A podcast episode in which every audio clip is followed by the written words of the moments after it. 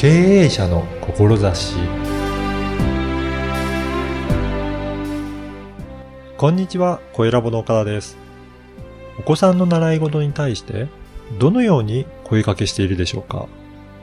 ピアノ教室を経営されているピアニストの方にインタビューさせていただきました。それではインタビューをお聞きください。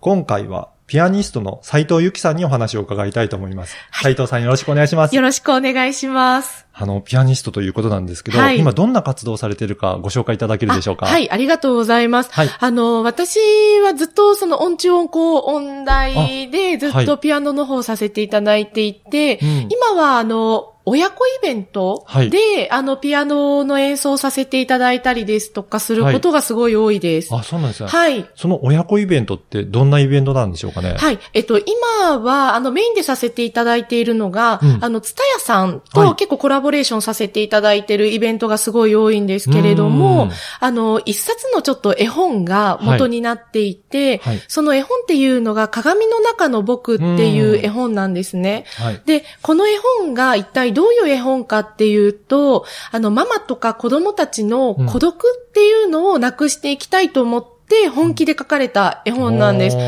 だからもしかしたらちょっと子供たちだけだと難しいかなと思うんですけれども、うん。大人の方でもすごい読み応えがある絵本になっていて、うん。で、これが実はあの YouTube ではい。10分の動画になっていて、うん。で、その10分の動画に私がオリジナルで曲を付けさせていただいたっていうご縁がありまして、今回、ツタヤさんとコラボさせていただいて、この、えっ、と、読み聞かせ、はい。動画の上映会と生演奏付きうん。の、あの、イベントをさせていただいてます。うん。それは、イベントとしてはどれぐらいの長さでやとられる1回30分ぐらいで、1日2回することもあるんですけれども、じゃあもう気軽な感じで。そうですね来ていただいて、はい。はい。それを聞いていただければということですね。はいそうですねはい。えー。じゃあこれ、今も、あの、絵本を持っていただいて、はいありがとうございます。来ていただいたんですが、はいこの内容を、その曲に合わせて、はい読み聞かせっていうことなんですね。そうなんです。あの、動画ですごい、そのシーン、ワンシーンワンシーンすごく綺麗に作られているので、そこに曲載せさせていただい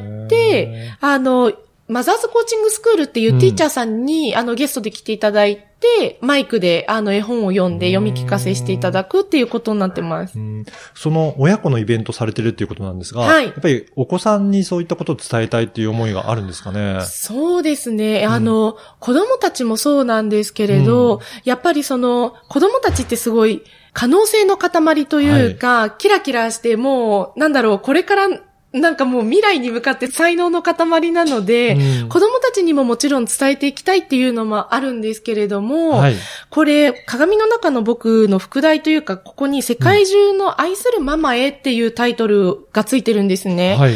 なので、子供たちにも伝えていきたいという思いと、あとはお母さんたちにもその思いを伝えていきたいっていうのがあります。うんやっぱりお母さんもね、子育てのお母さんって大変ですもんね。そうですね。私自身も、うんあの2歳になる、そうなんですね。はい、娘がいるんですけど、はいやっぱり急にお熱出ちゃったりとか、あの、ね、ちょっとご機嫌悪かったりとか、はいあどうしてこうなっちゃったかな、みたいな時もやっぱりあるので、ありますよはいね。うん。やっぱりそういった時にお母さんはどういう心持ちで、えーそうですねやっていけばいいかはいっていうところも伝えられるんですかね。そうですね。この本は、うんあのー自己肯定感っていう単語を使わせていただくことがすごい多いんですけれども、はい。子供たちと、やっぱりママたちの自己肯定感をすごい上げたい、上げるお手伝いがしたいなと思って書かれた本でもありますし、私自身の活動としても、あの、ママと子供たちの、なんかやっぱり、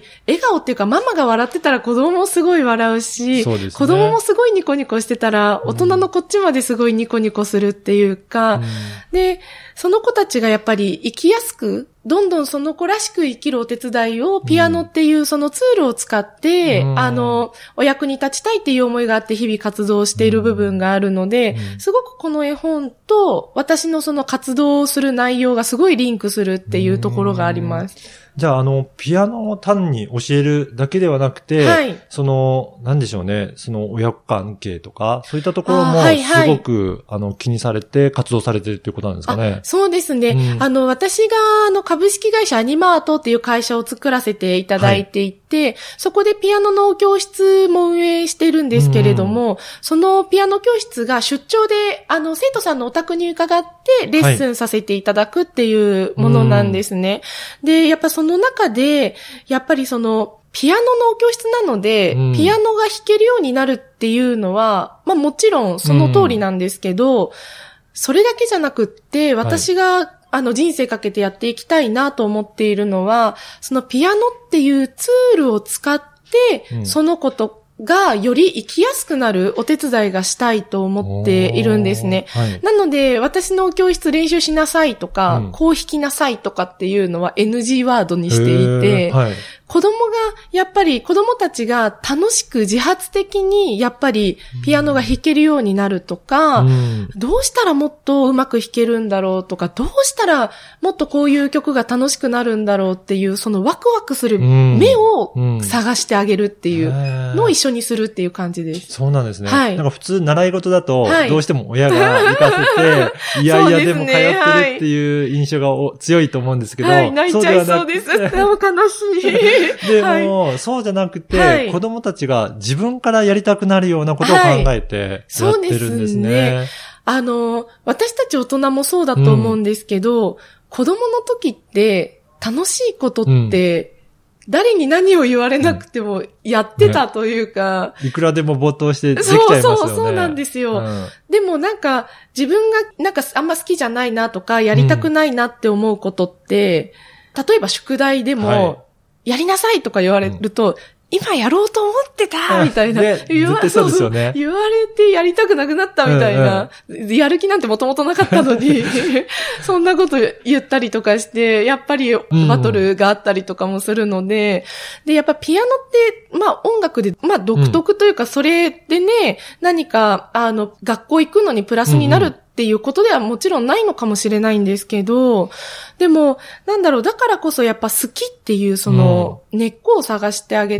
て、あの、好きだからやっぱ弾きたいとか、はい。その、例えば私の場合は特にそうだったんですけど、学校とかでなんか悶々することがあるなと思って、でも親にもすごい、なんて言っていいかもわかんないし、友達にも相談できないなと思った時に、ちょっと弾いて、うんあ、なんか大丈夫かもしれないなと思ったりとかしてたのでう、ん。なんかそういう、まあ、ツールにしてほしいなと思ってるんですよね。どういう感じですかね？自分の気持ちを整理する感覚なんですかね？それとも、なんか発散するような感じなんですかね、えっと、多分二つのやっぱり側面、今おっしゃってくださった二つの側面あると思ってて、うん。うんピアノって結局弾くの自分はい。一人なので、自分を内観できるっていうのもありますし、はい。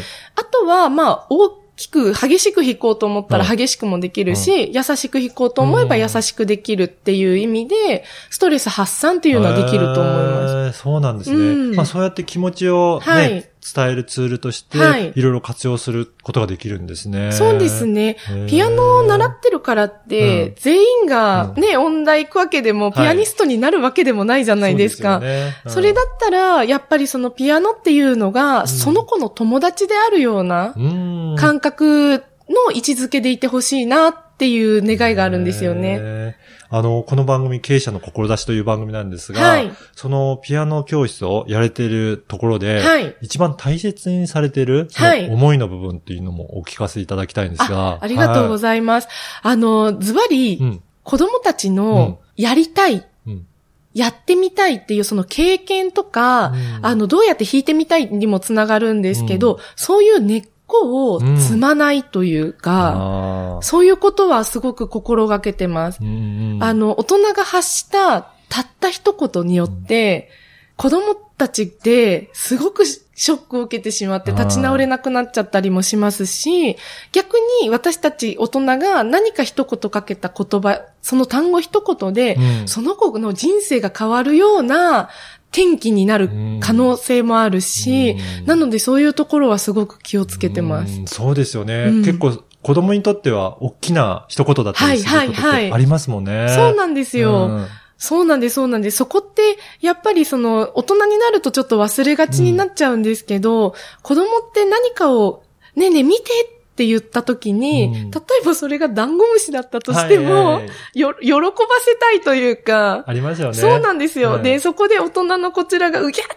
てまあうんうん思うんですけど、うぎゃっていう反応をしちゃうと、もうその子はやっぱり心を閉ざしちゃうかもしれないので、そこはすごく大事なポイントじゃないかなって思うんですよね。確かにそうですよね。はいでは、あのー先ほども紹介のあった、そのイベントですけど、はいはいあの、もし参加したいという方がいらっしゃれば、ぜひ参加していただきああたいんですが。りがとうございます。はい。あの、いつ開催されるんでしょうかね？はい。えっと、実はですね、今月末になるんですけれども、はい。あの、3月30日土曜日のお昼間の公演なんですが、はい。あの、神楽坂のザ・グリーさんというところで、あの、この鏡の中の僕の、うん。えっと、ピアノトークショーっていうトークイベントがありまして、はい。著者の馬場圭介さんも実際にお呼びして、そうなんですね。そうなんですよ。で、この絵本を作った時の秘話だったりですとか、この絵本を作って何を伝えたいのかですとか、うん。そういうのをあのトークしながら、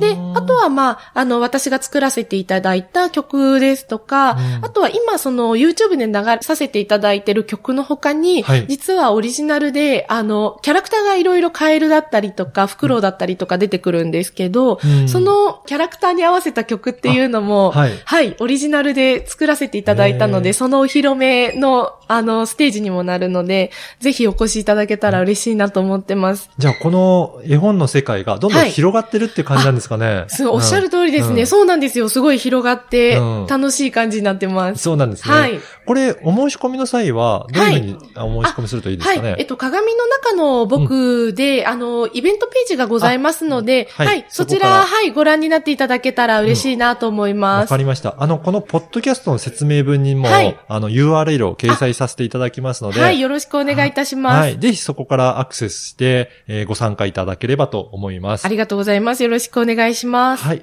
本日はピアニストの斉藤由紀さんにお話を伺いました。ありがとうございました。ありがとうございましたありがとうございました。いかがだったでしょうか？音楽は楽しむものだということを改めて感じさせていただきました。そして音楽には心を癒したり、気持ちを整理したり、様々な効果があるんだなと思います。